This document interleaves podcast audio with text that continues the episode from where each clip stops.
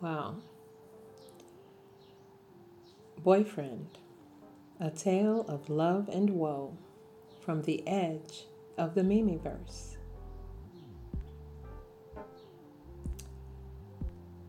Kind of lonely today. Started thinking about love, peace, and happiness. As always. Sitting here with my lemon hibiscus ginger tea and reminiscing of one of my ex boyfriends.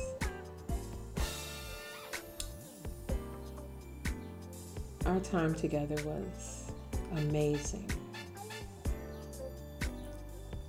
And so, yeah, today I'm just kind of feeling him. So, where does one begin when telling an epic tale of love? While the heartbreak is still raw. Mm. Of course, if one is writing the tale, the agonizing goodbyes are either whispers from the past or sadly inevitable. We've all been there. You know, when something really good is about to come to an end. and though you know you'll mourn the loss of this exquisite entanglement, shall we say, even in your pain, you celebrate everything that you experienced with that man. you know what I mean? With my ex, I was pursued, captured, and served up with adoration, aforethought, and yet unceremoniously abandoned, bereft on a sea of longing for at least a remnant of what we were, what we were evolving into. I don't know if I so much miss him or the idea of what we could have been to each other. You know?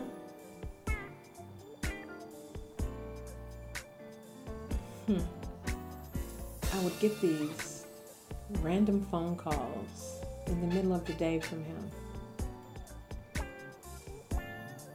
And he would just make me understand he was thinking of me, wondering about me, craving me. He would say, I don't know what we are, but I need you in my life. You're important to me. I don't know what we are, but be careful and call me when you're done.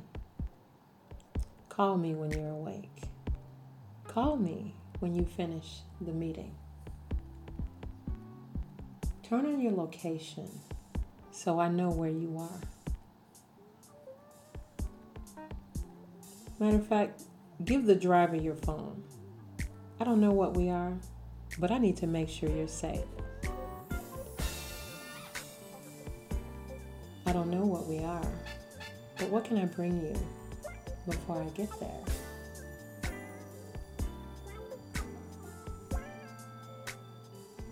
And on occasion, he would say, Okay, baby, are you ready for another one? Oof. Damn. That was some good shit.